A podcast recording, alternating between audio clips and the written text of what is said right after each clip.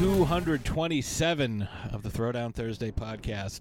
We will not be talking about the show with the same name, 227, although I did enjoy it. Uh, Ashes, you're giving me a weird look. You've never seen 227? Oh, my God. What what is it? Uh, it was Marla Gibb, uh, Sherman Hemsley. Oh, it was great. It was on on Saturday Barry nights. Gibb.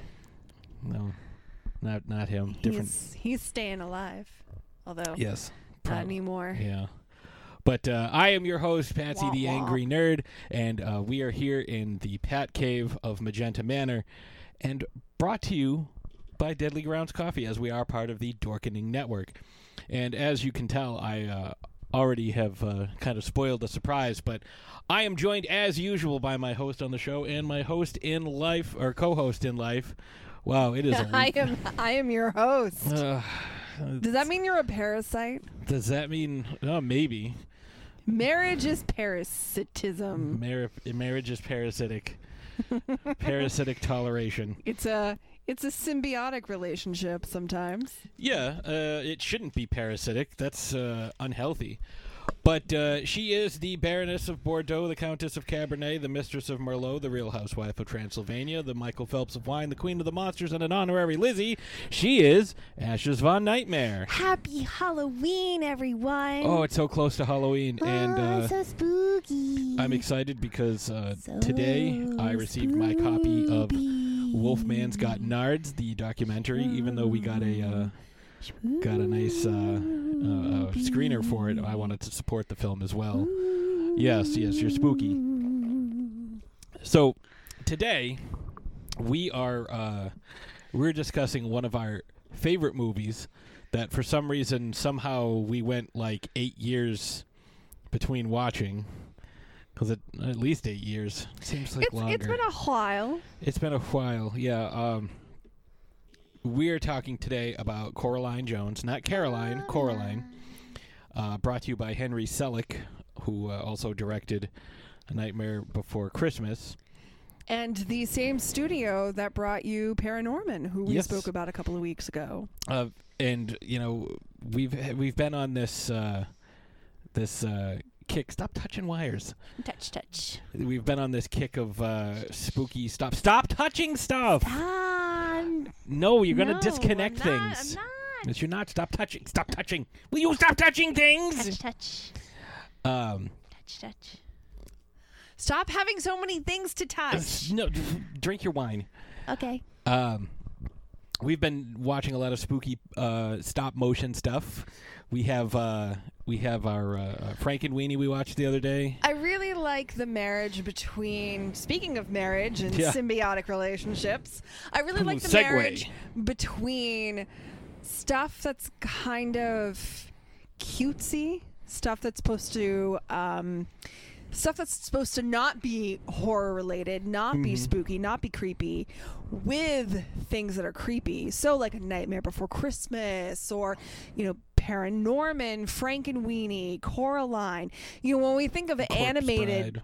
What? Oh yeah, Corpse the, the Corpse Bride. Um, you know, typically when we think of animation, we think of something adorable and and cute and fun and nice.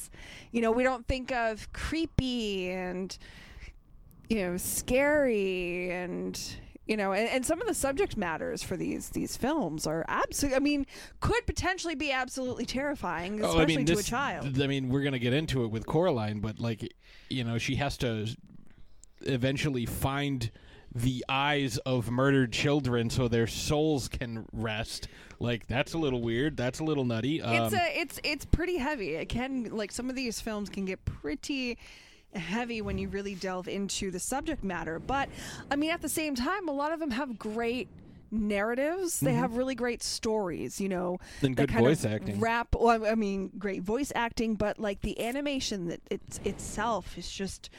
Uh, it is so well done, and you know, especially with with Coraline, you get this great contrast between the how colorful her character is, the kind of gray world that's around her in the real world, Mhm. and then this really colorful other world that she ventures to, and we'll get into yeah, that I was in gonna say we'll we'll get into that. But um, I just I just think it's so it's so gorgeous. It's just a it really is like a feast for the eyes. And watching Frankenweenie the other night, so it's entirely done in black and white, but the attention to detail mm-hmm. is so delicious. It's so just fantastic. And then, you know, you have um like the Nightmare Before Christmas that in the Halloween world, Halloween town, um it's all the dark. it's yeah, it's all the spooky dark and creepy stuff and then, you know, he goes to Christmas town and it's a complete, you know, 180 in It's contrast. representative of the hol- Well, holiday. right, right. But I'm just you know, saying, like, you know, it, it's so just, uh, if you're really into like the art, yeah, the visual arts of of things, like these animations are just so well done. Mm. So, what we thought we'd do today for our, our getting into character question, because this uh, centers a lot on, you know, as as some of the other films we talked about as well, centers on uh, the traveling back and forth between two different worlds. You know, uh, d- worlds that are separated by a simple door, or you know, maybe it's a little more complicated to get there, and it's it's. You know you're you're going to have uh, a difficult time finding your way back because of how you ended up there in the first place. So we're going to talk about some of our favorite uh, stories that have uh, alternate versions of Earth, and uh, I'm going to start off by saying uh, one of my favorite is the Dark Tower series because that bounces back between several versions of Earth. You know, so you go back and forth with, you know, what they call Keystone Earth, which is where the the Dark Tower is, um, or Midworld where the Dark Tower is, and Keystone Earth, and it's kind of like Marvel's uh, universe or DC's universe where they have like you know Earth six one six, and you know in this version of Earth the Justice League is evil, and in this version of Earth you know Superman landed in Russia instead of Kansas, and he became a Russian superhero, and you know it's um the Dark Tower is interesting because it, it it's kind of like all of Stephen King's different worlds and different things take place in those worlds as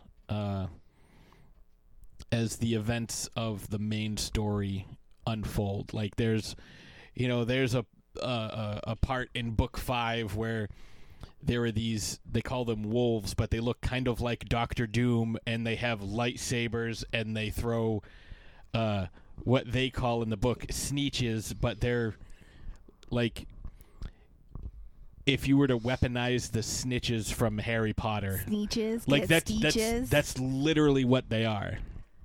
So what about you? What's a what's an uh, uh, an alternate world you like? So this might be a little bit of a stretch, but I think it I think it fits. The chalk drawing scene from Mary Poppins when they jump into the drawing and it's this whole universe that was created by Bert in this sidewalk chalk scene. And it's one of my favorite scenes of, of the film. And it's this really just fantastical universe. And uh, of the times, they were doing a lot of the real life with animation. And so you got a little bit of that. It was very there. difficult to do. I mean, so you not only had the the animated animals that both, you know, Penguins. they spoke and they danced and they sang. Yeah, the whole penguin scene, um, the the carousel horses, Mhm. you know, becoming unattached to the carousel, and Mary Poppins entering a horse race only to win. Oh, the very idea. Uh, you know, the whole band number and from Supercalifragilisticexpialidocious. Like, it's just, it's so beautifully done. And again, like visually, just absolutely gorgeous. But it's such a fun scene and it doesn't really take away from anything. I, I think it adds a lot to the film because you get to see kind of like how fun Mary Poppins can be. She kind of she kind of lets her hair down a little bit, so to speak. Uh, you know, and, and her interactions with Bert, and you know the way she she not only just doesn't really cater to the kids, but she definitely includes the kids on her on her fun on the on this adventure. So, um, I yeah, I have to say Mary Poppins. Um, I'm also gonna go with uh, another alternate world storyline where we were we were talking about some of this stuff. Um, the Matrix, where it turns out that Whoa. where you thought you were was actually the imaginary world, and you travel through to the real world. And as with most of these, uh, most of these examples, the real world is very disappointing when compared to the simulation or the you know fantastical version of Earth that you're you're visiting. You know, we see that in Coraline. We'll be talking about that. We see that even, you know, like you were saying with um, uh, A Nightmare Before Christmas. You know, there's there's different versions. You know, with the different holiday towns.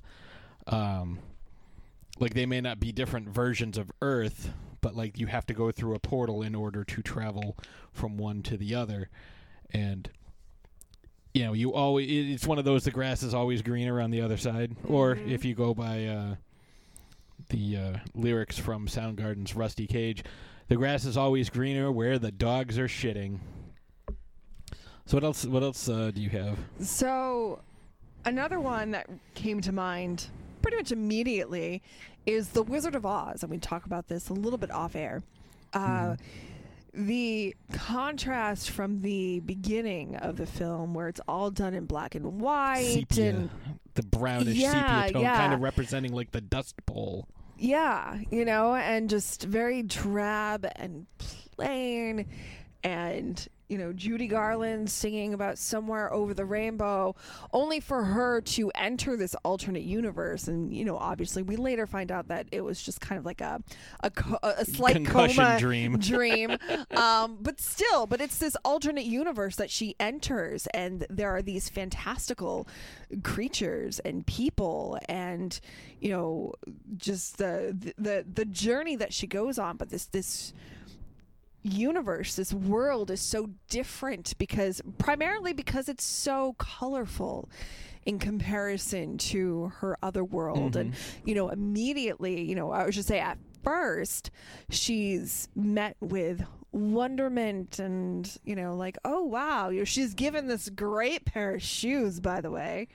Um you know only for her to go on this journey and realize well you know home's not so bad i just i really want to go home now i want to be home Yeah, it might suck, and like that evil lady's trying to kill my dog, but at least there aren't like people hurling fireballs at me. Right. Like, you know, so even though she was able to kind of dream up this world that she thought she wanted to be in with all of these, you know, friends and creatures and, you know, other beings that resembled people from her real life, she realized that she missed them and she wanted her old life back. And, you know, like you said, the whole grass is always greener Mm-hmm.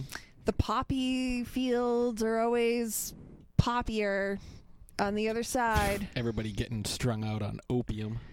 Popbles.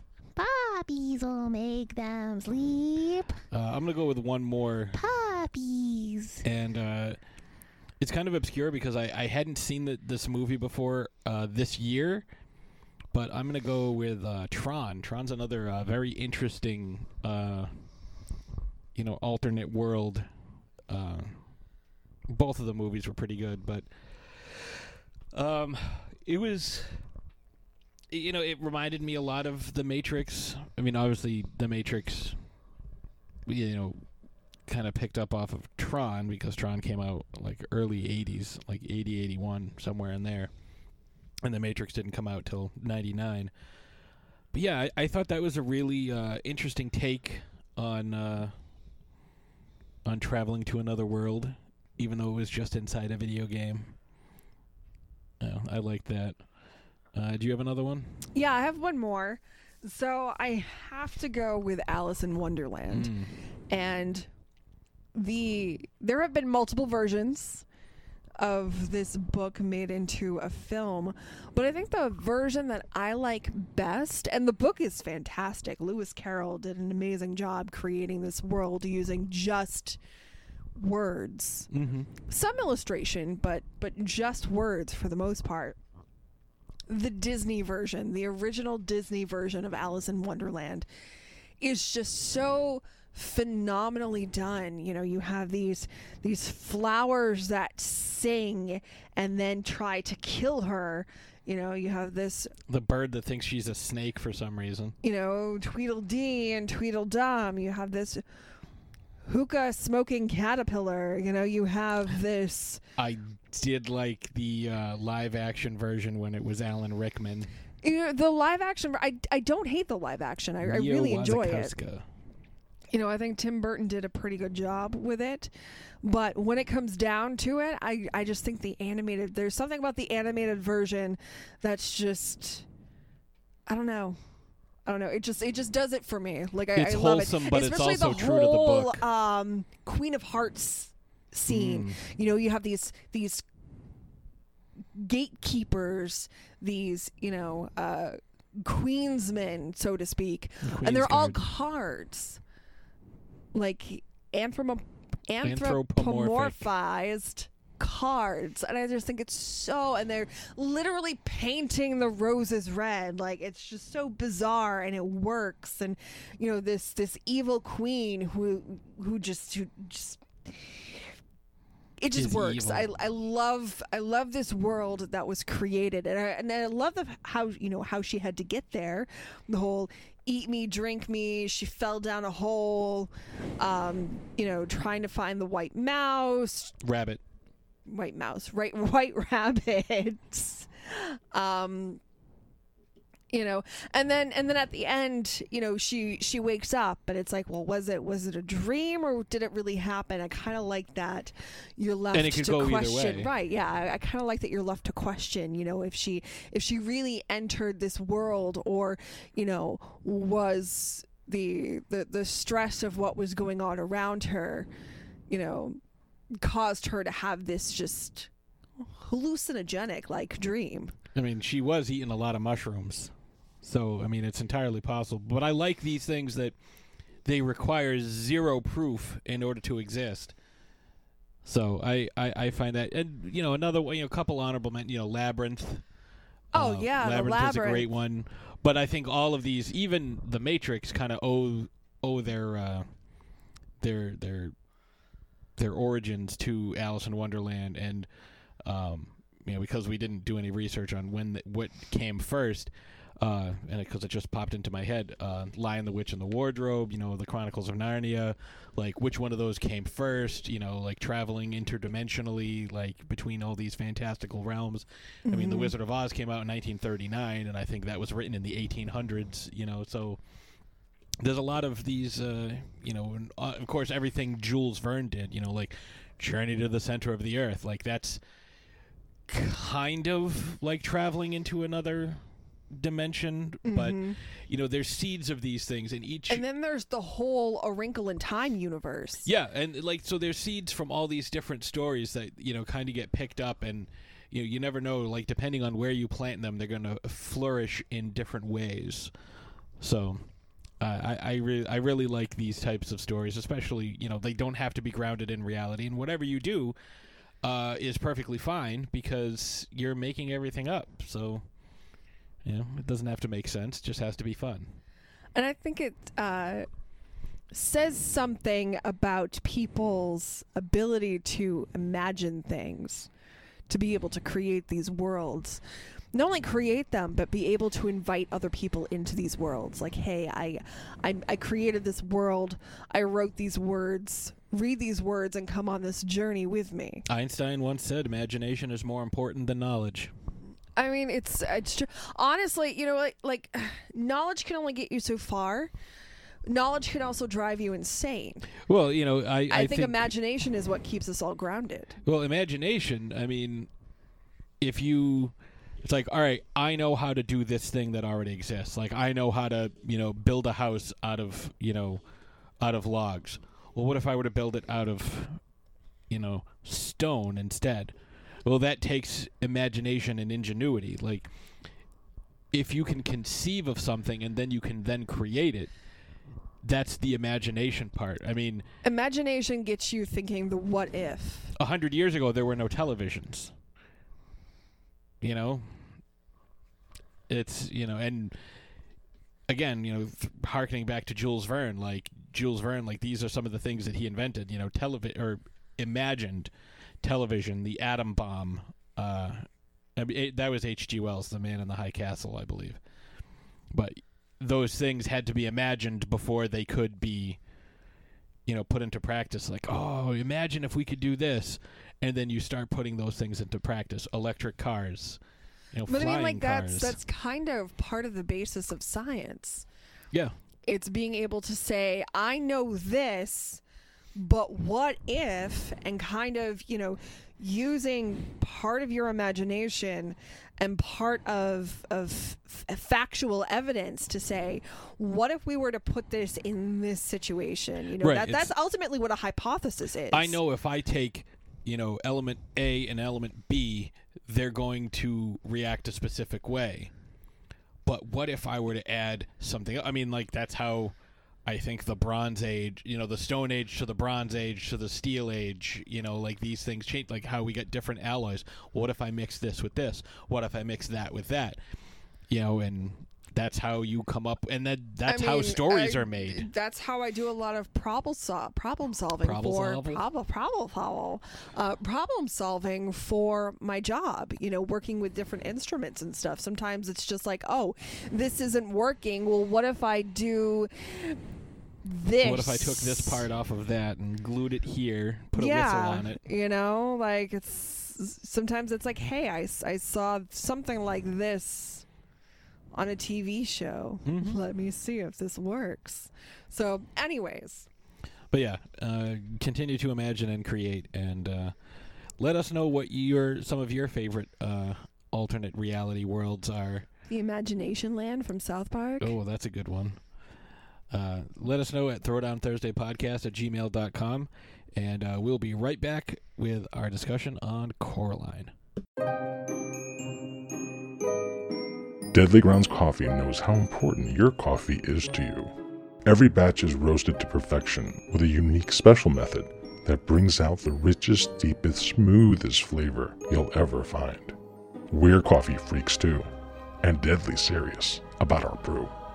Just one sip and you'll know why we say, once you go deadly, you don't go back.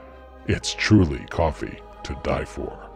So when you're ready to get a little deadly, get online and order yours at getdeadly.com. It's coffee so good, it's scary.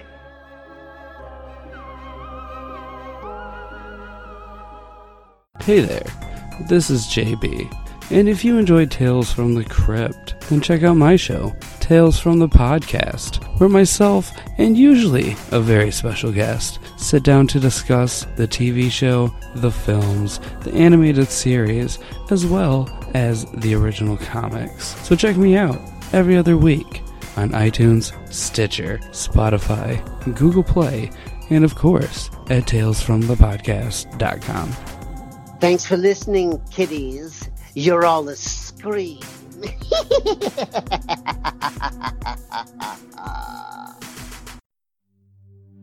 It's time for the first annual Epic Airways Podcast Network Scarathon.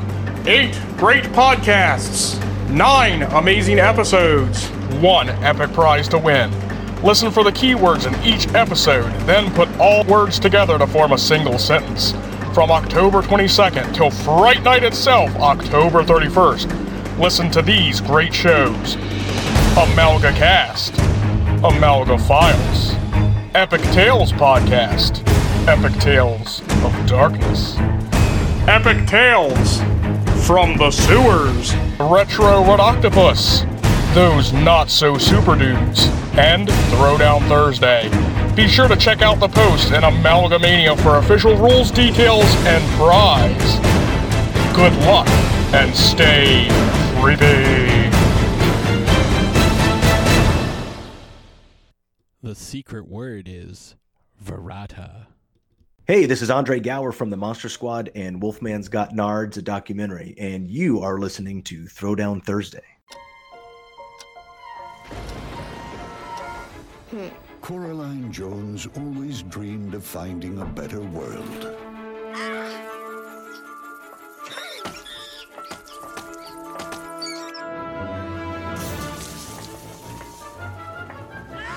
A world more exciting than this. But never did she imagine that she'd discover it in her own home.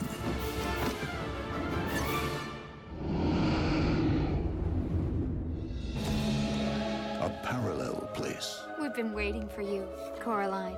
where parents are always fun I love your garden. Can't believe you did this. and everything is so good What's shaking, baby? it just can't be real. Mom? You're just in time for supper, dear. You're not my mother. My mother doesn't have. B- b- but B-b-b-buttons? Do you like them? I'm your other mother, silly. You probably think this world is a dream come true, my name! but you're wrong. You do like it here, don't you, Coraline? You could stay here forever. There's one tiny little thing we need to do. Black is traditional. She's got this whole world where everything's better, but it's all a trap. You may come out when you've learned to be a loving daughter. From Henry Selick, the director of The Nightmare Before Christmas, comes a world of extraordinary imagination. Spooky secrets, Who are you? You're in terrible danger, girl. and daring discoveries. I still have to find my parents to set them free. This year, when adventure comes knocking, Choo choo. there are some doors that should never be opened.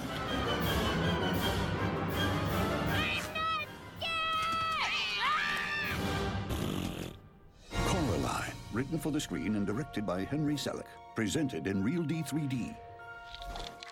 And we are back. Uh, that, of course, being the trailer for Coraline, which, uh, you know, it, it it's weird. It, it felt like we hadn't seen this in forever, and it turns out that we really hadn't.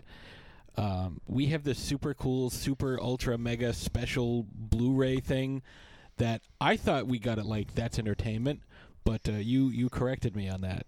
Where did we end up getting this super ultra special with like all kinds of books and 3D glasses and you know special features every which way? Five Below, Yeah, which is uh the five dollar store. yeah, everything Or is below. five dollars or less, and we got that quality of a, a, a Blu-ray. And I think after you said it, because it had been a long time since we had gone there to get it. After you said it, I think I kind of remember like, holy shit, I have to get this. It's only five dollars. Uh, this is a great, this is a great, uh, uh, great value. Not to be confused with Walmart's great value line of products. Um, this is not great value Coraline. This is for real Coraline. And the first thing I want to say about this movie is that No, this great value Coraline would be Caroline. Caroline, yes, Caroline Jones. Um, the first thing I want to say about this movie is, you know, we kind of touched on it a little bit, but I wanted to save what I was going to say till now. And I said it about Paranorman as well. When you have these stop motion films, you can really accentuate the eccentricities of your characters with your Mhm. character design. Like Ian McShane's character, who had the mouse circus. Mr. Bobinsky. Yeah, or the two ladies that were uh, that lived downstairs that used to be actresses with the one of them with a giant fucking rack. Not just actresses, burlesque. Yes, they were in uh, all those uh, very adult themed uh, shows that you get to see all their posters. Shakespeare knockoffs, even. Yes, um, which are definitely uh, aimed at the, the grown ups watching this with their kids, or in your in your and I case, uh, aimed at us. Um, but yeah, like you get to see how these, you know, really. Uh, unusual or unorthodox body types are are used to accentuate the the weirdness of the characters or their you know various um, character traits that you know you kind of want to show off and and and um, you know really like they're weird and over the top and it's like this is what we want to showcase about these people. Like their weird body types tell a backstory, and we get to see this uh, with the other mother, especially towards the Mhm. end of the the film. Like it's not subtle at all. It's kind of like everything serves a purpose in order to tell a story without really giving you a lot of exposition. Even the posture of uh, Wybie, which is probably the worst worst name. YB. Why be? Wyborne. Why were you born? Uh, yeah, his full name is Wyborne. Like that's ugh. But uh, his Hey, he didn't choose it. no, but like the way his neck and his head kind of hang down, like he's got this huge head on a really thin, spindly neck, and like his posture, the way he walks with like the kind of slumped shoulders, like life has defeated him. Uh, even though he's like you know twelve, um, I will say this story. I, what I liked about this, it was because it was popular. It was parodied by The Simpsons on one of their Halloween specials, Coralisa. Um, and they pretty much did it, you know, shot for shot because it's it's a Simpsons remake. They put their own twist on it. Um, Buttons, please. Yes. Um, the story was written by Neil Gaiman, and in the movie, Keith David does the voice of the cat, but in the Simpsons parody, Neil Gaiman does the voice of the cat, which I thought was phenomenal. I thought that was so good. Um, that one was a lot of fun. Um, you know, already the talking cat is the is the, the second most interesting thing in this tunnel. Like, yeah, he was he was good, and his stories are. I mean, you want to talk about imagination? Like that's a dude that, you know, that rocks his imagination So for all the world to see. apparently, I read that in an interview, Neil Gaiman has admitted that Coraline is his favorite adaptation of any and all of his. So this is all of the films and all of the uh, television shows that have come out Yeah, all of his based stuff. off of his stuff. Coraline is his favorite adaptation. Hmm. And apparently, the story came about because he went to write Caroline and misspelled it as Coraline and was like, oh, I think I might have something here. Yeah, and he's he's brilliant to begin with. So like the fact that he's able to create an entire world off of a single typo is Right? Like, that's just, that's incredible. Yeah, it's it again, it's a testament to the uh, talent and genius that he has. And I do want to point out again this is not Tim Burton. So many people just assume like we talked about with Paranorman, so many people just assume that if it's stop motion and it's weird and creepy, it's got to be Tim Burton. It's like, well, yeah, he did Corpse Bride, he did Frankenweenie, he did, um, you know, the con- like he created the concepts for all of these things. He didn't direct everything. You know, James and the Giant Peach, um, which again was a Roald Dahl story, but they did the creepy animation. Um, Jack Skellington even has a cameo in it. Um, there was, uh, you know, what what are the other ones? Um, Corpse Bride, Nightmare Before Christmas, Paranorman, Frankenweenie. Um, I think that's Are you talking about just just like the stuff? weird no no no just Or- like or the weird, weird- creepy stuff but everybody just assumes or automatically attributes it to to him.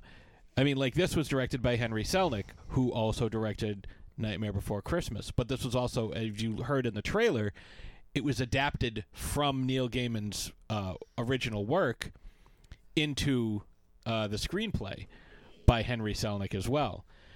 Now i will say this we were watching some of the deleted scenes on the Blu-ray, and I don't know what was going on with the cinematography. Like they were having Henry Selick sit there and he would explain each scene. Fine, okay, nothing wrong with that.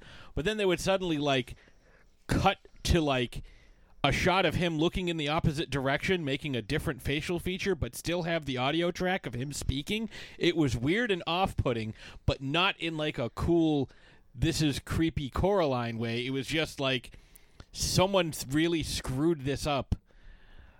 But I will say one of the things it wasn't a deleted scene, but one of the things that they wanted to bring attention to, it took 66 days to animate this little mouse sequence. And they're like, you know, we wanted to show this in the deleted scenes because it's at the end of the credits and not everybody, you know, this is pre Marvel everywhere. Not everybody sits through all the credits to see what happens at the end, which I just thought was interesting. It was a 66 day process and it lasted all of what, 10 seconds? Well, the film was shot over the course of 18 months, which had followed two years of pre production. And speaking of the character Coraline, there were 24 different puppets used in the, uh, in the making of this movie as far as Coraline goes, the character. Uh, each puppet took 10 individuals and three to four months to construct. Yeah. Each puppet took And that's just 10 people for Coraline. and three to four months. And those are only the, the 24 puppets that were used. Apparently, there were other puppets that Mhm. weren't used. And what's crazy is at a point in the film, Coraline shows 16 different expressions in the span of 35 seconds. Yes. And it's unbelievable. Like, and you can see a little bit in the deleted scenes. Like, you can see the line that goes across the face where uh, the different eyes would be swapped out or the different mouths. Like, I know with Jack Skellington, when they did this, because it was a similar process, they had like a bajillion different heads that they would put on. Each one was like they would have them laid out like, okay, here's head one through fifty, and he's going to be saying, "Hello, Sally," and like you know, have the different heads that did the different mouth movements. Yeah, so her facial combinations consisted of 3D printed prototypes. New technology enabled a prototype to be molded by a computer, which was then hand painted by the modeling department. Each jaw replacement was clipped between Coraline's eyes, resulting in a visible line, which was later digitally removed frame by frame. There were a total of 207,336 possible face combinations for the character. For Coraline, one character. For Coraline, yeah. And a fact that I thought was pretty just I've never heard of this before. So there was a crew member hired specifically to knit miniature sweaters and other clothing for the puppet characters using knitting needles almost as thin as human hair. Yeah, because you'd have Like, to have I had the no tiny, idea you that can't was a have the stitches. Thing, but like that's the thing. Like they hired someone to knit because they wanted authenticity Mm-hmm. to knit all of the clothing. So not just sew some fabrics together or use some hot glue or anything like that.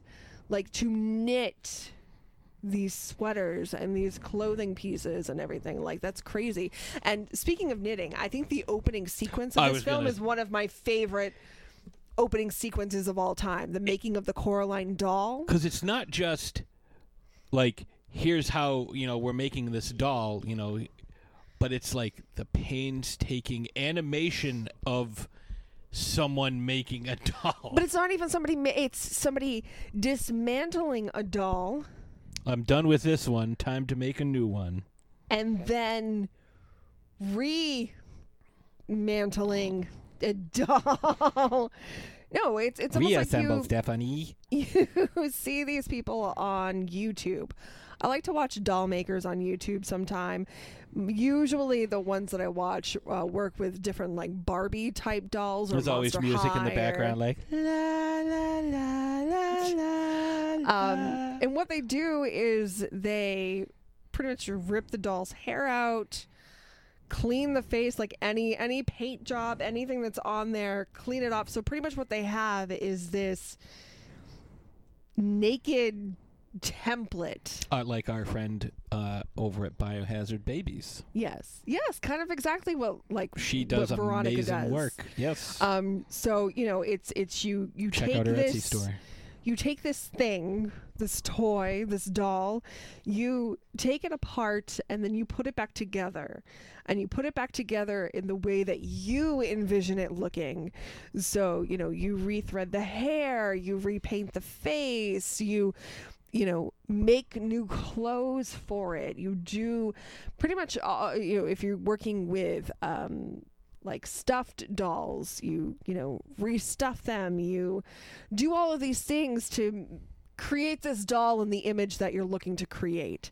And I think that's what is so fantastic with the beginning this opening sequence is you know we have no idea what's going on and then all of a sudden you see this finished product this doll that looks an awful lot like our title character Yeah, and the doll. First of all, the doll that uh, has, has served its purpose comes floating through the window, and then once the Coraline doll is made, it is then launched out into the ether to be found uh, in a trunk by uh, Mr. Wybie. So, like, I'm always uh, I'm always impressed when it comes to animation and stop motion in particular because um, it's such painstaking work. Like, you have to make sure that your models are as specific, uh, specific. Uh, the the light, like you have to have the right lighting, but it can't be too hot. You know, and you know we're talking about stuff that was 3D modeled. Like, this movie came out in 2009, which means they started pre-production in like 2006, 2005 even. So it's not exactly like it was the most, you know, cutting edge 3D technology, 3D printing technology. Um, you know, obviously now it's, you know, you can crank this shit out like it's nothing.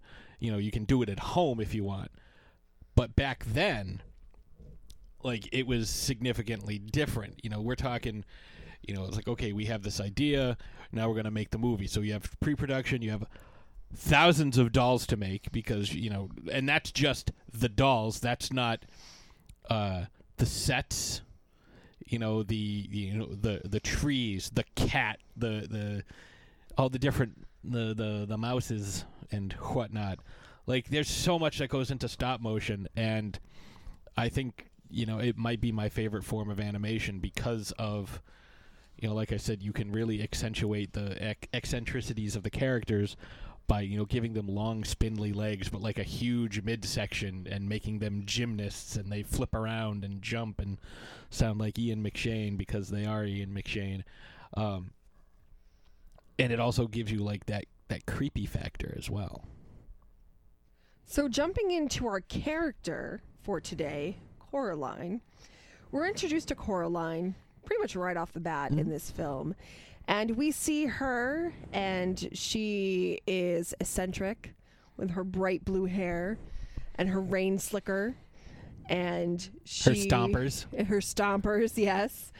And we see that she is this oh, typical clever, quirky, curious, adventurous, brave, determined, independent, stubborn, a little reckless, you know, preteen preteen. Yeah, she's what like I would say she could be any because she's a doll. You don't know, but she could be like nine to twelve. Well, she will be given her like attitude and everything. Like she's probably around twelve years old, and she has just moved to this new place from a different state, and she's not happy about it. Yeah, I forget where where they are exactly. I think they're in Oregon, and she moved from Pontiac, Michigan. Michigan. So I mean, the weather is going to be different. You know, it's very foggy here in Oregon. You know, we see uh, Wybie uh, looking for uh, banana slugs. But like she's just she's just miserable right off the bat and she's kind of taking it out on everyone. Clearly this move wasn't her idea. She really didn't have much say, if any say in She it left at her all. friends behind. You know, she left her friends behind and you know, as a kid who moved around a lot, like I can totally identify with that.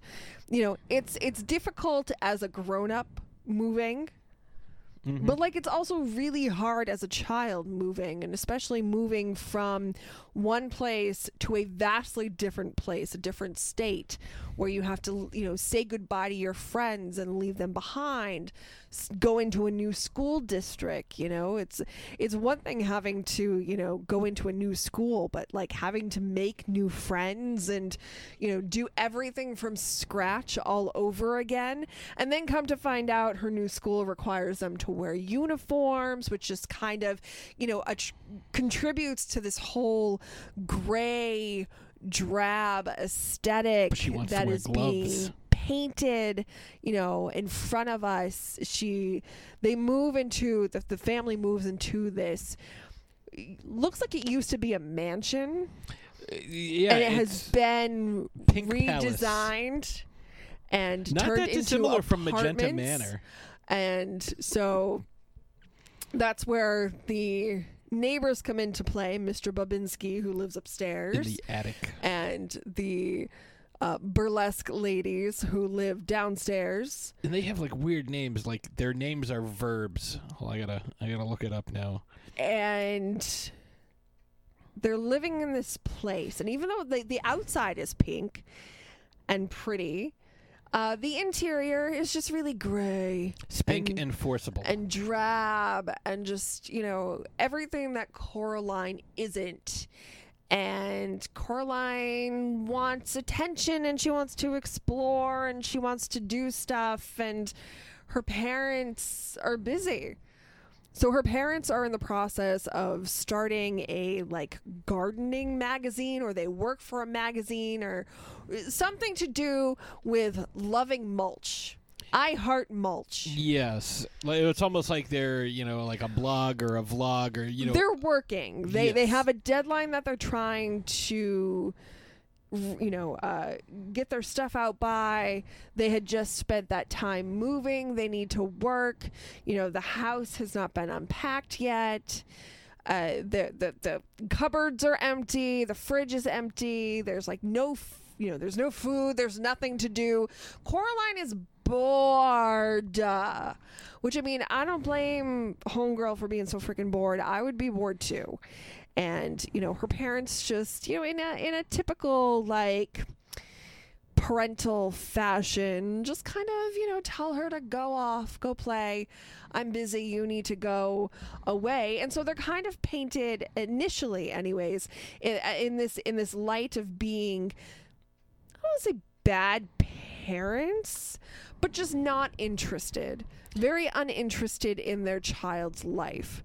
However we're only seeing them in this one instance so we don't really have too too much of a backstory. I will I will give her dad a little bit of credit because he's trying to like he gives her like that weird scavenger hunt type thing like write down everything that's blue or you know count all the doors and windows. And you know kind of like sends her on like this scavenger hunt and he sings to her but like you know oh, my twitchy yeah witchy girl. yeah, I that's after. so I'm nice. talking about at the beginning when like we first see him and she's like trying to talk I to him and he's and I gave you when he's trying ice. to do his work cream. and she uh she comes to him and she's like, "Oh, I'm bored," and mom yelled at me, and this and that, and it's just like, well, here, here's a task to do that, you know, you'll enjoy because you like, you know, these quirky, weird things, but it'll also get you out of my hair so I can work, and then we can do stuff later. the dynamic is kind of like you know mom is the head of the household. She's the one who keeps everyone in check and in line and keeps everything organized and keeps things going. Dad's the fun one like you know who likes to kind of break from the mold a little bit. And you know mom loves that about dad but yet at the same time if she you know gives dad an inch, he'll take a mile. So she kind of has to be the hard ass to keep him, you know, Give in him an check. inch, he'll think he's a ruler. um, you know, and and and Coraline's kind of stuck in the middle of this dynamic right now. You know, and and and this is what we're seeing anyways. We don't really know too too much about the parents except for the fact that the mother rear-ended a truck and cracked up their Volkswagen Beetle, which is why Beetle Bug. Yeah, Bug? it's a beetle. Bug? Either way. Um, which is why she's wearing the the neck, brace. Uh, but See, I couldn't tell if it was are- a neck brace or if it was just like her turtleneck. the parents are busy. The parents are busy. They got things to do. They just moved. They have, you know, deadlines to make. They have all this. They, they just don't have time for Coraline and they're kind of dismissive to her, which, you know, I think anybody would be frustrated in that instance. So Coraline goes out and she's just kind of, you know, walking around and stuff and she meets the neighborhood boy whose grandmother is the landlady of the Pink Palace, Wybie, Wyborne, or as she calls him, why were you born? And that's a whole nother dynamic I want to talk about because, you know, she was really dismissive towards Wybie Wybie says, hey, you're the new girl. You know, kind of like, let's He did friends. freak her out. Well, I mean, He had that y- weird mask with the green eyes, and he came riding his bike at her, and he did stop her from falling into well and dying. This is true. He, she's like, "I'm looking for the old well," and he's like, "Well, take another couple of steps, and you'll be falling into it." But yeah, his uh, his name is W H Y B O R N E, Wyborne, and you can hear his grandmother calling him a few times. Wyborne. Uh, yeah, and he is he tells her that he's not allowed to go near the Pink Palace because his grandmother's sister disappeared there one day and they never showed up. So he can go play around there. He just can't go He in. can't go in because it is cursed. But he's trying to befriend Coraline, and she's being really, oh, sh being really stubborn and just kind of cranky about it. Kind of like, you know what? I, I can't be with my old friends, so I don't want any friends at all. She does befriend a, a talking cat who talks like Keith David, mainly because he's voiced by Keith David. But, I'm well, I mean, not in this universe, in the parallel universe that she finds. And she kind of does, kind of, sort of, like, you know, it's uh, Yeah, but there's this there's this stray feral cat around. his name is Mittens. Uh, it is not. It's Mittens. It is. It is not. But anyways, um, and she's just kind of trying to look for things to keep herself occupied, look for stuff to do. And in the process of exploring, she comes across this little door that has been wallpapered over. Like somebody didn't want people to know that it was there, but yet they didn't really do a good job of blocking it. Yeah, it's almost like, yeah, don't go in here, but, you know, I'm really not going to put up too much of a resistance. I mean, it's like the resistance was uh, wallpaper. And then come to find out uh, they do find a that they have a they have a drawer of keys which reminds me of like the typical household junk drawer that's just like a catch-all for all of the stuff that you like i don't know where this goes so it can just go in in here We have one Um, of those. I mean, everybody has one of Eh, well those. right it's it's for stuff it's just like uh it's, um the junk What's in there? Well, we have tape, soy sauce from six years ago. Uh, there's three batteries, all different sizes, 450 thumbtacks. Um, you know, uh, menus for restaurants that no longer exist. right like, that's what's in your junk drawer. So they get the key to go explore and see what exactly this little door is and where it leads to. And we see that it's all bricked up. That is a much better uh, deterrent than wallpaper. Correct. Correct. And you could tell Coraline's a little. I think she's just kind of disheartened. Very by anticlimactic. Like, oh my like, god, "Oh, we found this, God, this weird looking key. There's a weird looking door. door, What it gonna go do? on an adventure." oh, Nothing. it's bricks. That's not cool. But however, we find out You gotta wait till the m- sun goes down and the moon comes up. you gotta wait till the little mice show up. Schmouses. little schmouses show up and take you on this journey. And all of a sudden, the bricks aren't there. It turns into this magical, colorful tunnel that she crawls through. And is spit out into the exact replica of her house. Like she's home. It's almost. It's not quite an exact replica. It's an idealistic version. It's slightly, yes, it's slightly different.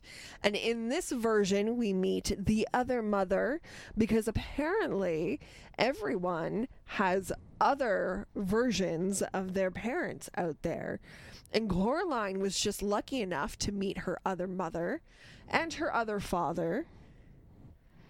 Yeah, and I and the other mother is a fantastic cook.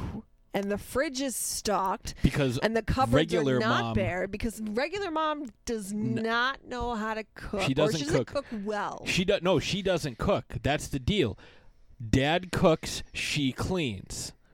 But dad like he made that weird fucking casserole which I, it was kind of upsetting that they cut this out because the, The animation, animation was, was so amazing. fantastic. Like they had it bubbling like in like you could see it from like uh, the point of view was from the back of the stove looking out so that when the dad came over and, and opened up the drawer you could see him looking in and like you could see like the heat bubbling up on the inside but it was like fucking onions and saltines and like orange glop like i don't know I love orange was. glop.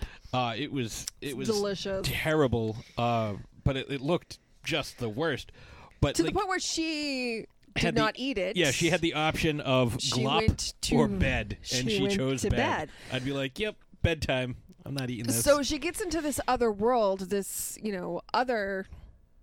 Yeah, it was this other world with the other mother and other father. And there's this whole spread on the table. And they know she hasn't eaten. And she's obviously starving because she actually hasn't eaten. And she eats these delicious foods and is able to have anything that she wants to drink. And so she gets a mango milkshake, which comes down out of a chandelier. Which is really cool. I want one of those. They have the gravy train. and then they have this big cake that they give her. Mm-hmm.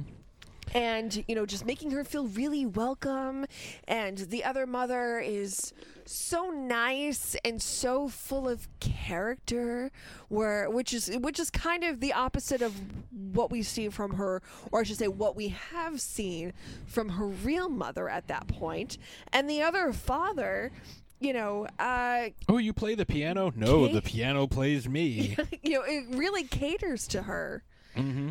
But what's crazy is that in that initial song that the other father sings, it's very like jauntily done and sounds really cute and sounds really fun, but there are little hints that he's giving her that Mhm. things may not be As what they seem as uh, they they appear. and you know little things start giving her so she she goes to sleep in her bedroom in the other the other pink palace and then wakes up in her real bedroom at her real house Yes. And see this this is where some of the parallels to uh, Wizard of Oz kind of come in, because Wizard of Oz, as we know, everything that happens to Dorothy at the beginning, all the people that we see, we later see again, like Mrs. Gulch is the Wicked Witch, and you know the wizard, and like you know all of her her helpers are you know her guides on the way to see the wizard, who is the flim flam man that she saw at the uh, you know where. Uh, Toto ate the hot dog. We start to see some of the things that are in her room start appearing in the other world. Her uh, her little picture frame holder is a mantis.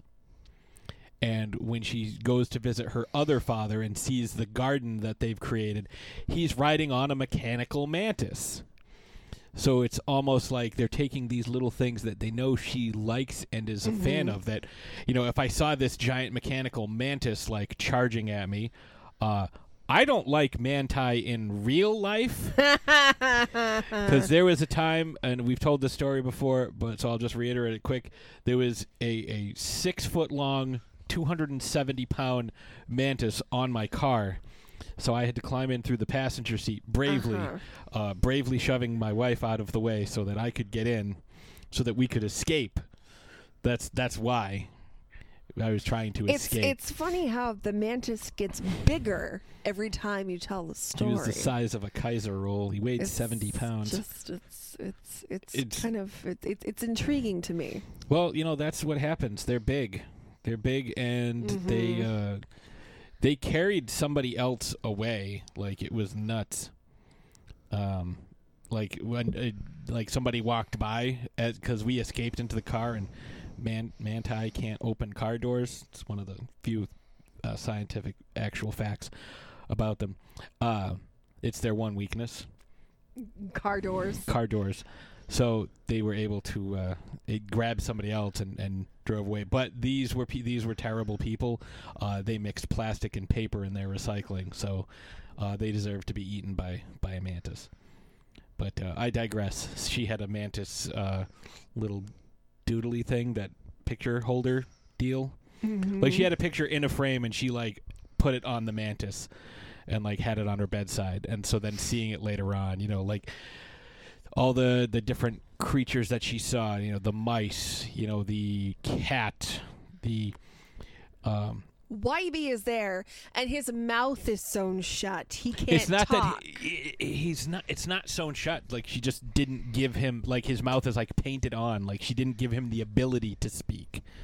The other mother to, and which should immediately raise a red flag. She goes Mhm. oh i stopped him from talking. He can't speak. Hmm go watch a mouse circus enjoy your time with the creepy upstairs man and a cannon that shoots cotton candy which that was mean, cool. I do. want a cotton candy cannon. what I d- they where they got their popcorn from. Like this is an interesting thing. Like they had like this mechanical chicken that would like peck at like a fake uh, ear of corn and then shit out popcorn. Like which It isn't works. It's fine. not where popcorn comes from. okay, but it's fine. It works. I'm just saying like it's an It's interesting popcorn. attention to detail. popcorn. Um, but yeah, it's you have all these idealistic, uh, idealized um, uh, versions of each character. Like And each character is catering to Coraline in some way. Like we get to which see should be Spink- another red Spink flag. and Forcible. Um, They know, do they're this like- whole th- burlesque. this whole vaudeville show. Yes. and like they're about to do so, and they unzip, and they're like you know seventy years younger. You know, and they're you know zipping around and doing all these fun things, and Coraline's having a great time, and eh, like you said, every every whim is being catered to. Which, see, if it was me, I wouldn't have eaten the food to start off with. Like to to me, that's like it's like, oh yes, this is everything is wonderful here. Here, eat this food that was already prepared. I mean, are you hungry? But she goes back to visit this other place because she's so unhappy with her current reality. She visits a few times. Yeah, it's like three or four times. You see the other mothers start to change a little bit. So, like in their first meeting, the other mother looks exactly like her real mother, except, Except she has buttons. buttons for eyes. I, I, I, I would like to use a word. It's becoming uh, unwound, or uh, I was gonna say unhinged, but like things are, are starting to unravel. Yes. Yes, Yeah. that's a that's a good one. Um, and we slowly start to see the other mother like so the next time she's there, the other mother is wearing something different. Mm-hmm. And then her physical appearance slowly starts to change every time Coraline gets there. Almost like and Coraline doesn't really realize it either. So it's almost like her trying to catch her in this web of lies Yes. that she has created. Yeah, and it's it's slight, but it's like it's almost like each time Coraline leaves, the glamour, the illusion mm-hmm. It loses lessens. Yes, loses it's a little as- bit of power. strong. You know, And- Dad's hair is starting to get a little unkempt. the piano is a little different. You know, you have the other father character trying to give her subtle warnings Mm-hmm. because he flat out tries to tell her something at one point and the piano that controls him prevented him from doing so. Yes. You know, and it's because the other mother made the other father to love Coraline unconditionally. She's the only real creation in this other world. Right. Everything else is a fabrication that she has put together. Uh, some sort, like you again, know, a so glamour. even even and and Like it. Well, well, so it's Coraline and the cat. yeah, the, the cat other- can travel back and forth. Right, but, But the I'm saying, cat like- is the cat is aware of this world, and even the cat, when the cat has the ability to speak. I mean, he kind of killed the plays. mouse. He plays devil's advocate a little bit, Mm-hmm. a lot of it actually. Um, Yeah, he's basically he- letting Coraline figure things out for herself. Right, but he is dropping hints. Cats are indifferent. That's just the way it is. you know, the Wybie character, even though he lacks the, or I should say, the other Wybie character, even though that he lacks the ability to speak, is trying to send her signals, trying to, you know, be like, hey, you know, like when the when he failed to smile, so the other mother, so that's when she sewed his mouth. Yeah, she like She- she- jacked up his mouth, almost like a Chelsea Grin Joker style. Yes, because he wasn't happy enough. Mm-hmm. And I mean that that should have been a red flag. Um, so Coraline eventually starts to come around to the fact that this this is really this world really isn't real. And, you know, then the other mother really lets her intentions know by telling her that she wants them, she wants Coraline to join them by having buttons sewn in her eyes. And she starts to change a little more because Coraline starts to reject her. And this is after all these, you know, the mouse circus and the vaudeville all show. of these fantastical things. all these crazy that- things that are happening that are done specifically for Coraline so she can harvest her soul. And Coraline's like, no, I'm seeing through this. I'm a little older than these other kids. Like, it's not quite going to work on me. Uh, but she's the only kid that's available because Wybie will never go into this house Mhm. uh, of his own volition. Well, and so the she- other mother feeds off of sad children because Yeah. sad children are easier to lure into her web. Mhm. Yes, it's easier because, like, oh, let me show you what things could be like. You they come stay here. willingly versus her having to put in more effort to go get a child. Right. Like if she wanted to, she could probably go get Wybie, but it would take significant effort and Well, I mean, would, not only that, I feel like she likes the hunt. Yes. Like this is really enjoyable to Well, her. it's like it feeding on the different emotions. Yeah, you know, being able to create this alternate universe, and we see that this alternate universe is only what the other mother it's as far as her imagination can go. Yeah, it's the house and the surrounding grounds. Meaning, yes, it's it's what she knows, and that's it. I think it's also what Coraline has shown her. Right, and, and Coraline doesn't know too much about the area yet, anyways, because she hasn't really had the opportunity to explore. Like she, went just to the mulch there. store Yes, and she went to the school uniform store. and wanted to get the colorful gloves. Um, but she hasn't really seen much. And the other mother has done a really good job up to that point to kind of keep her corralled in the area. So it's just been like the house and the gardens, and that's been it. So, so when she runs to escape, she kind of runs off the page. Mm-hmm. Yeah, like there's nothing there, and like so. Well, what does the cat say? She goes, "How is it you can run away from something and come back to it? Like you're running away from it, and it, it appears in front of you." And the cat says, "Run around the world," and she goes, "Hmm, small world." Because it is like the the area that she can control, where she has power, is very limited, which is why the grandmother was like, "Hey, don't Wybie don't go into this house." And Wybie does eventually go in the house because she drags him along, and the whole time he's terrified, and all he wants to do is leave. uh, and I think that's how the other mother was able to get the duplicate of him. She eventually, in order to really like, um, you know, uh, draw Coraline to her. See, and, I, and then again, I don't know if this is actually real or if this is just an illusion, but she is she traps her parents in like a mirror dimension, you know, and They're forces a, them. yeah, they're in the snow globe on the mantle. yes, and she sees them in the mirror. Right. Um, and so she smashes the mirror, but she does take the snow globe eventually. And this is kind of when she starts to, you know, so she gets away from the other mother and thinks that she is victorious and she's like, "Okay, I'm I'm I'm done with that. I'm done with that world. I don't need it. I can focus on, you know, what I'm doing and what my my real life." And the other mother has taken her parents and trapped them in this, I think it's like a Detroit snow globe Yeah, because it's snow and they're freezing. They're they're it's probably Michigan. It might have even be it might even be their home in in Pontiac. but they're they're ultimately starting to freeze to death. Yes.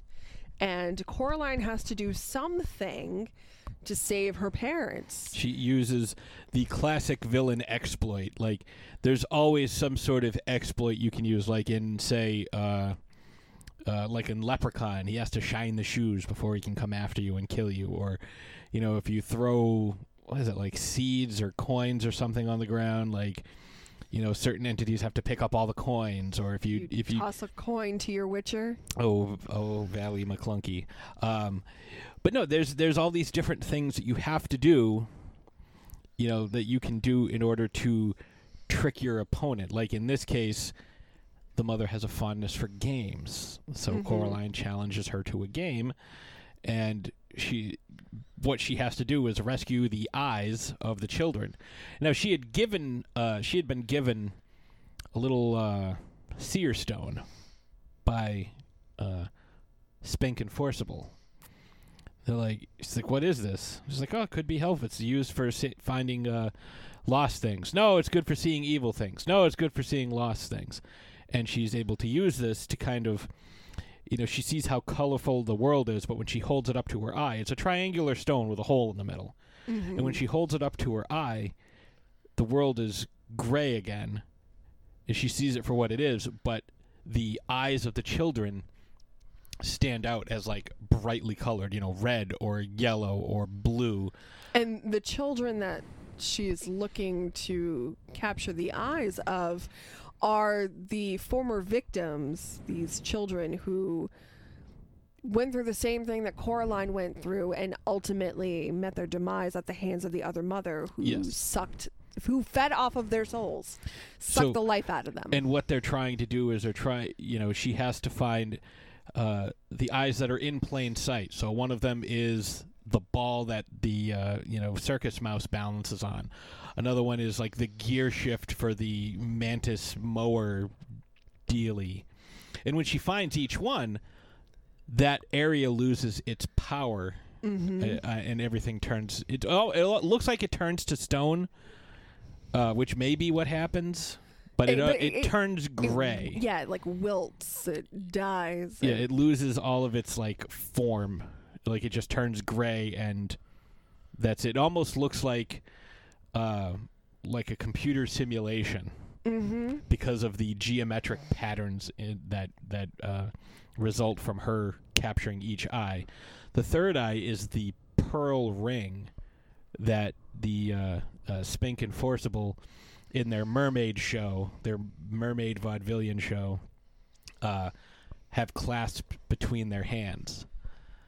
Um, it's it's really cool how she gets each one and how she uses you know her ingenuity and her thoughts and her she learns from each thing that she experiences. Mhm. You know, like she sees what the flowers do the first time she goes there, so when she comes back, she brings garden shears. You know, in case. You know, she uses her uh, her various um, you know experiences to inform her because I mean, if you when you watch it and you rewatch it, you're like, okay, you know, here are the clues that are laid out throughout the entire film.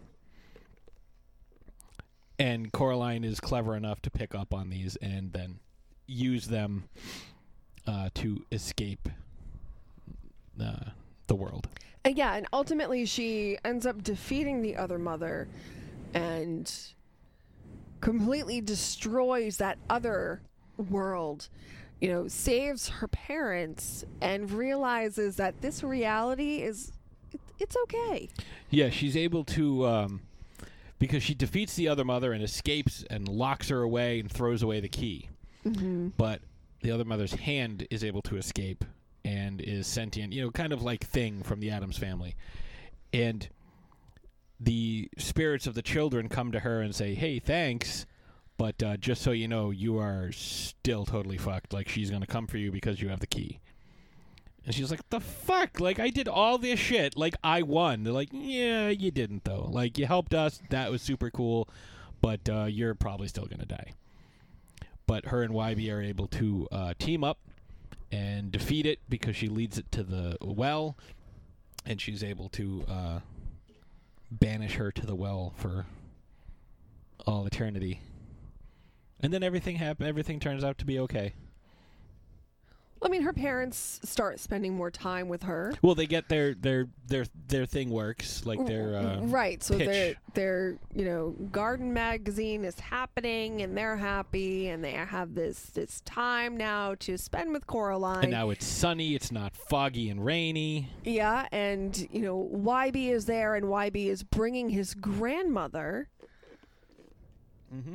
To the pink palace to show her that the pink palace is now a safe spla- uh, place and to tell her what had happened because Wybie's grandmother's sister is was one of was the one of the kids, yeah, and they're Yes. able to. She's uh, Coraline is able to provide closure for her. Right. So it's a, it's actually it's a it's a it's an interesting but really happy It's the mega happy ending. ending, you know, and the neighbors are there. So Mr. Bobinsky's there with his mice, and uh, the the the vaudeville sisters are there. Spink and Forcible. You know, and everyone just seems to be having a really good time. Even the little Scotty dog that was sick got better. Yeah.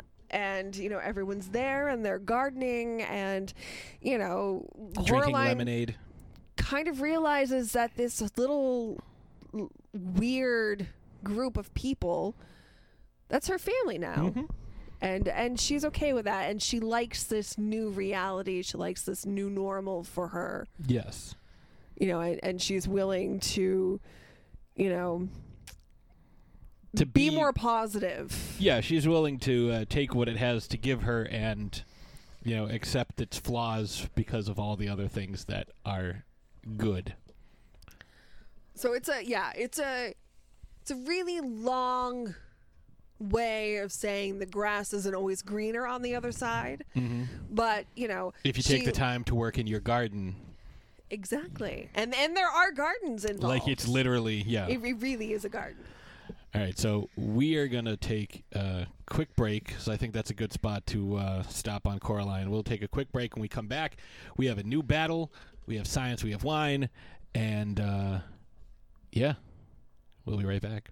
Hey, what's going on? I'm Steven. And I'm Ron. And we're the hosts of the Super Retro Throwback Reviews audio podcast. If you like to hear the latest pop culture news with some smartass commentary as well as the latest movie reviews, then check us out. Also, we're a multi award nominated podcast, so we're doing something right. God knows how that happened. So check us out on all major podcasts and distributors, and check out Super Retro Throwback Reviews on all social media platforms.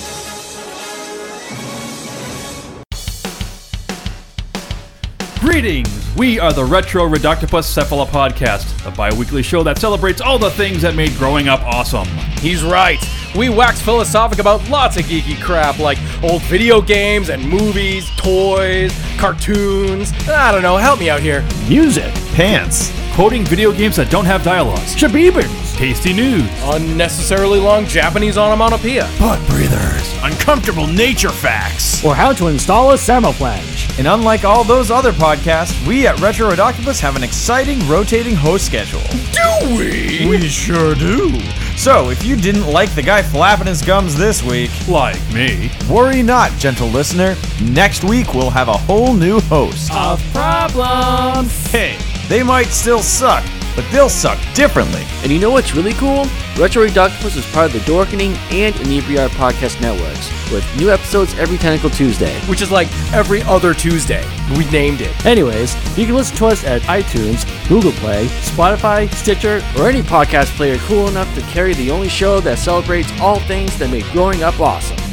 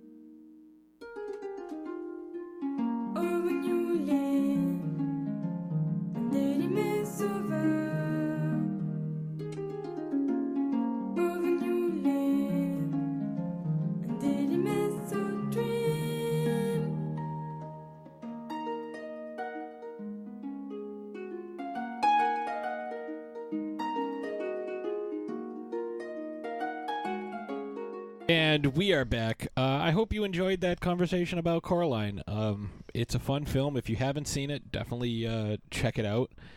Um, like we said, you know, it's it's similar to the other, um, you know, creepy stop motion type uh, films that we've seen in the past. Um, you know, like Nightmare Before Christmas or you know, uh, Frankenweenie. Um, it's not. Plus, currently- she's so cute. It's not currently streaming uh, except on Starz. Uh, if you have Amazon and you have the Starz uh, subscription, it's on there. Um, but you can rent it for like two dollars on Amazon or Vudu or Google Play, uh, dollar ninety nine Redbox, or you can buy it for eight bucks on pretty much every every platform if you want the digital version. Um, but we have a new battle this week, and because we have a new battle, you know what that means. We have to play the battle theme.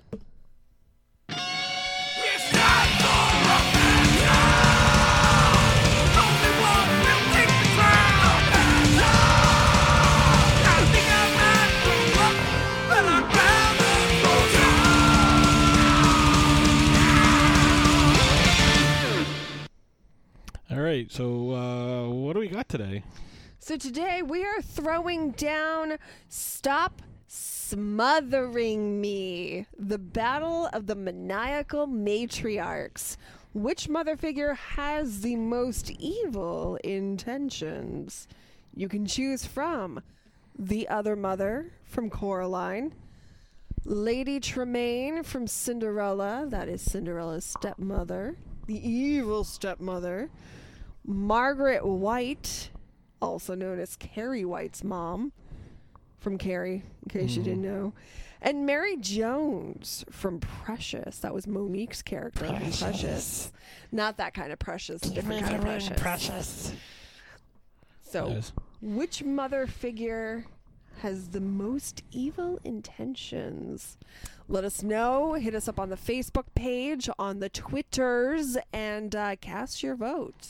Yeah, and you can vote, you know, twice. If you're having a tough time, vote once on Twitter, once on uh, on uh, the uh, once on Facebook, once on Twitter.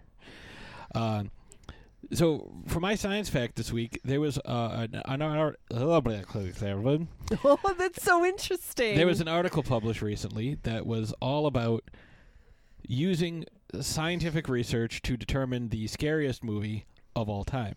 So a bunch of different test subjects were shown hundreds of hours of horror films, and they were strapped to all these different uh, electrodes and wires and sensors and whatnot. And they came up with uh, some utter fucking garbage, uh, in my opinion. So uh, before I give you the top 10, I'm going to give you some of the films that are outside of the top 10, including The Ring.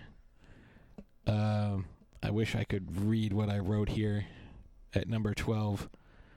Uh, I don't know what the hell that says. Uh, Nightmare on Elm Street at 13.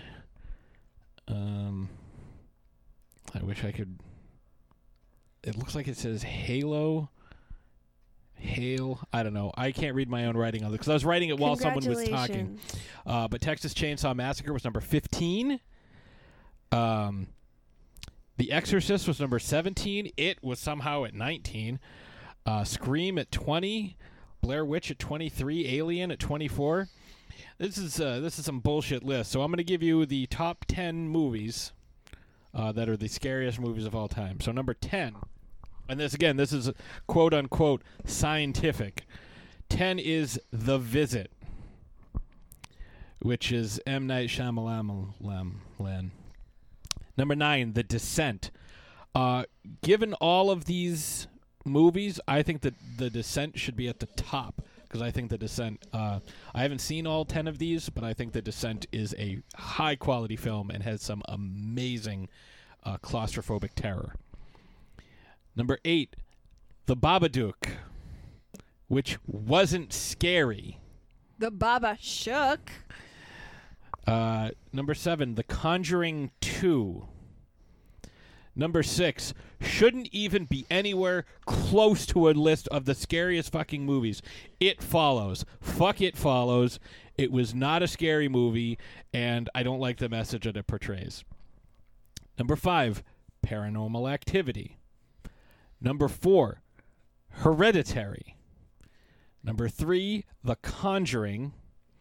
Number two, Insidious. And number one, Sinister. Yeah, like I don't under like who did you wire up to this? Like what was the, I want to know what the uh, the the the subject group was, like the control group, like who were you what was the age range? Like what were the different readings? Did you take an average? Like what was this? You know, were toddlers more scared of Sinister than they were of The Ring? Like what's going on? Like because Texas Chainsaw is one of the most frightening films I've ever watched, and uh, like the Amityville Horror's not on there. I don't understand how. Like if it's me, I'm I'm going. You know, Exorcist, Amityville, uh, Texas Chainsaw, three of the scariest movies I've ever seen. I mean, Blair Witch, that was one that was on there, uh, and somehow, like the original Blair Witch, like that was creepy as hell. That was, for me, that was terrifying when it because came out. that came out in 1999 and that was like you know for a lot of people that was their introduction to the found footage genre and like there wasn't like well, I mean, it, it kind of kicked off this whole found well the, the footage new thing. the new uh Right. I mean, like it has been done before, but it kicked off this new wave of of found footage. and it was the first one that really you know in the last 25 years or so it was, the first one that had any that real did it impact. right. Yes. because they were the first ones to you know do what J.J. Abrams likes to do, and you know what they call viral marketing. Because there was a lot of different stuff that came out, all the Honestly, newspaper articles and the missing of the posters. right because of the way that it was marketed, because of the way that it was advertised at the time. Now, granted, I was like 13, 12 or thirteen when it came out. I was 18. I thought it was real. I did too. I thought this was like a real documentary type thing. Yep. You know, I thought this was a, a real tape of found footage Mm-hmm. that somebody found in the woods. You know, and, and and these kids could not be located. I thought this was real. I thought the Blair Witch was real, and I remember my first time watching it was at this Halloween party. And what these people did was we all got together. We were all in costume and stuff. We were all watching the Blair Witch. And the parents of my friend had actually gotten all of the other parents involved to do this whole haunted maze. So we watched the Blair Witch and then we went through the woods where we unbeknownst to us our parents were there to scare us they were all dressed up Good. you know and and it was it was amazing like looking back on it like I Did your mom was- do it? no my dad did I was gonna say, I- my dad oh yeah my dad would would not have turned down the opportunity to do, he dropped me off and i thought he was dropping me off and picking me back up he dropped me off drove down the street turned around and came back like I had no idea. And at the end, of this, they had made all of the little Blair Witch symbols out of like sticks and stuff, Mm-hmm. like in twine. And we were just surrounded by all of these Blair Witch symbols, and we all, fr- I mean, like I, my friend and I, we were of the youngest of the group. There were some uh, kids that were in kind of like early high school and stuff. We all screamed. It was we were terrified. And then when like the parents came out, we were like, "Ha, we got you. Was this fun?" Or we were all like, "Oh my god, that was so good." But like I will I will never forget that. I always told myself like if I ever Oh no, we're doing this. obtain spawn in any way like Emma, doing hope you're not something like that you know just to, it, it, it was just it was fantastic and i loved that you know and, and at that point like i liked horror i hadn't had that much of um Exposure. yeah, I haven't had that. I hadn't had that much exposure to it, but I really like. I'd seen Scream. I had seen some of the Halloweens and some of the the Friday the Thirteenth and the the censored versions that they show on cable TV. Mhm. Um, but I hadn't really like that was like one of my first like big introductions into horror, and I loved it so much. It was so cool. Yeah. I But think anyway, so, so I can understand why the Blair Witch would be on that list. But not at But, number like, 23. No, but not at number 23. It should be, I, I honestly think it should be higher. I think it's a fantastic film. I thought it was so, you know, the way that they, they took control of everything and the way that they really presented this film. I thought was just fantastic, and now I have the urge to watch it. Oh, I have the. Uh, I have the. Uh, and you don't see anything. That's the thing. It is so terrifying, and you really don't see anything. No, I mean I have the. I have the. Um, We have it on VHS. I was gonna say I have the VHS. which is um, how I watched it like the first time. I saw it in the theater. But uh, what do you got for uh, what do you got for wine this week? So, as you may recall, I have spent the majority of my 2020 trying to find the butteriest Chardonnay that I can find because last year, uh, back in it was February. Forty years ago in February. yeah, of, of 2019. Uh, we went, we as in Patsy and I, went on this barrel tasting journey of some vineyards up in New Hampshire. And we went to one of our favorite vineyards, Zorvino, and we tasted their Chardonnay Reserve right out of the barrel. And oh my fucking God, it was the best Chardonnay that I've ever had. Now, I'm not a huge fan of white wines, I'll drink them. There are some out there that I really do enjoy, but we all know that I'm mostly a uh, I'm a red person. I'm not really a white person. so, anyways, last year, October 2019, we went to Zorvino for my birthday.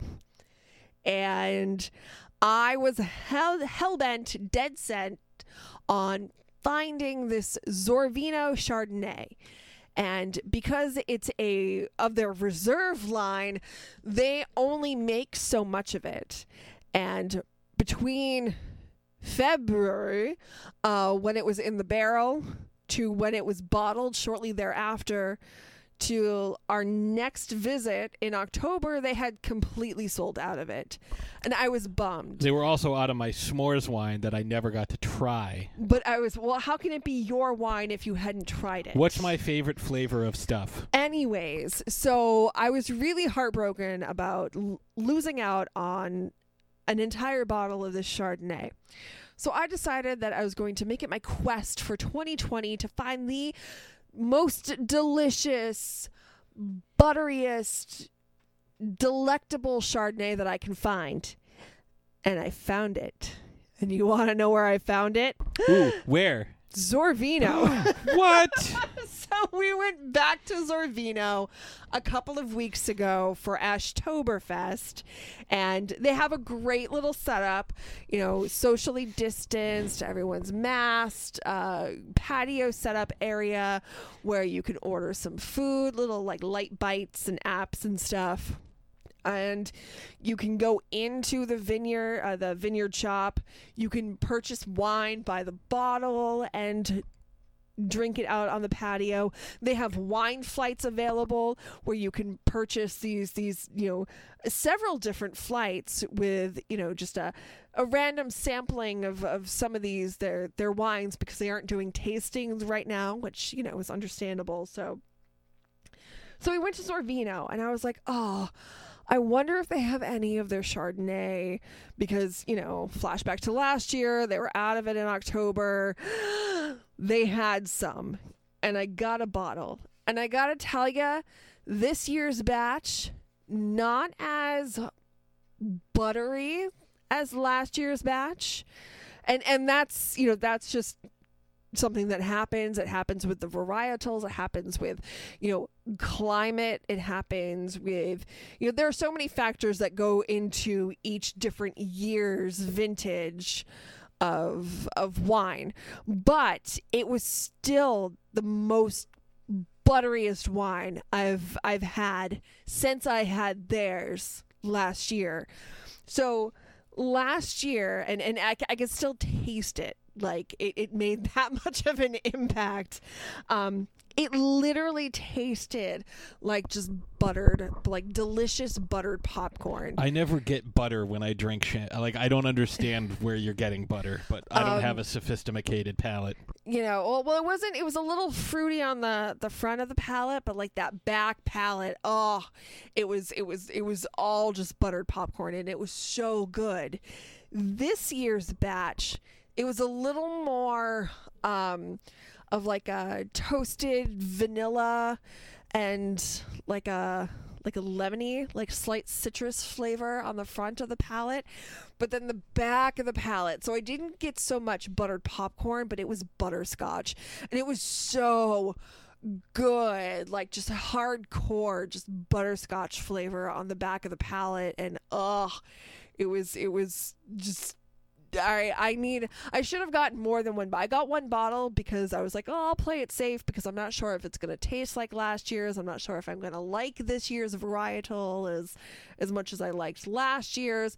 I should have gotten multiple bottles because it's just it's so good and it's honestly better than any of the Chardonnays that I've tried. So I do have a couple, you know, that I've tried that I really like and I've revisited on occasion, like the butter Chardonnay or that uh, I think it was Robert Mondalvi. Mondavi. The um To be fair, we did buy 13 bottles of wine that day. the Chardonnay aged in the rum barrels. I do that. That's pretty good. But yeah, the Zorvino Vineyards, their Chardonnay Reserve American white wine. So they describe it as butterscotch and vanilla flavors with a hint of lemon. It's barrel aged and it's only limited to 40 cases. So it's like a super reserve. So I'm really surprised After this that they case and the next case, we're only going to have one case left. so I'm really surprised that they had any left. But it is delicious. And what's fantastic about Zorvino is that they deliver. You can order online. And I know some states aren't too keen with the Yeah, whole depends on where ordering of the liquor, but um, they do deliver to most states. So if you are interested, it's Zorvino, Z O R V I N O Vineyards. They're located in Sandown, New Hampshire, and it is so good. And it's only $15 for this bottle, for this Mm. super limited bottle of reserve Chardonnay. It's excellent. Fifteen dollars. So I, I highly recommend it. Like I said, it, it's of, of all the Chardonnays that I've tried, and I've tried. There are some I haven't even spoken about because didn't like them, and, And I'm don't going to sit here and talk about a a wine. yeah. I'm not going to sit there and talk about a wine that you know. I if I can't recommend it, I'm not going to talk about it. But this, it's just it's it's so fantastic and you know, getting into kind of like the cooler weather, it's definitely a white wine tends to be a little lighter. Mm-hmm. But this is definitely like a full-bodied white wine, so it'll be perfect to carry you into these these cooler months that are coming. So so yeah, the Chardonnay Reserve from Zorvino Vineyards, I I cannot recommend it enough. Awesome. Yeah, it was really good, and I'm not really a, a Chardonnay person. Like we got home, we got home, and like you drank the bottle of Chardonnay right when we got home. It was my birthday. Yes. So, um, It's my party, and I'll Chardonnay if I want to. okay, Chardonnay away, Chardonnay you stay.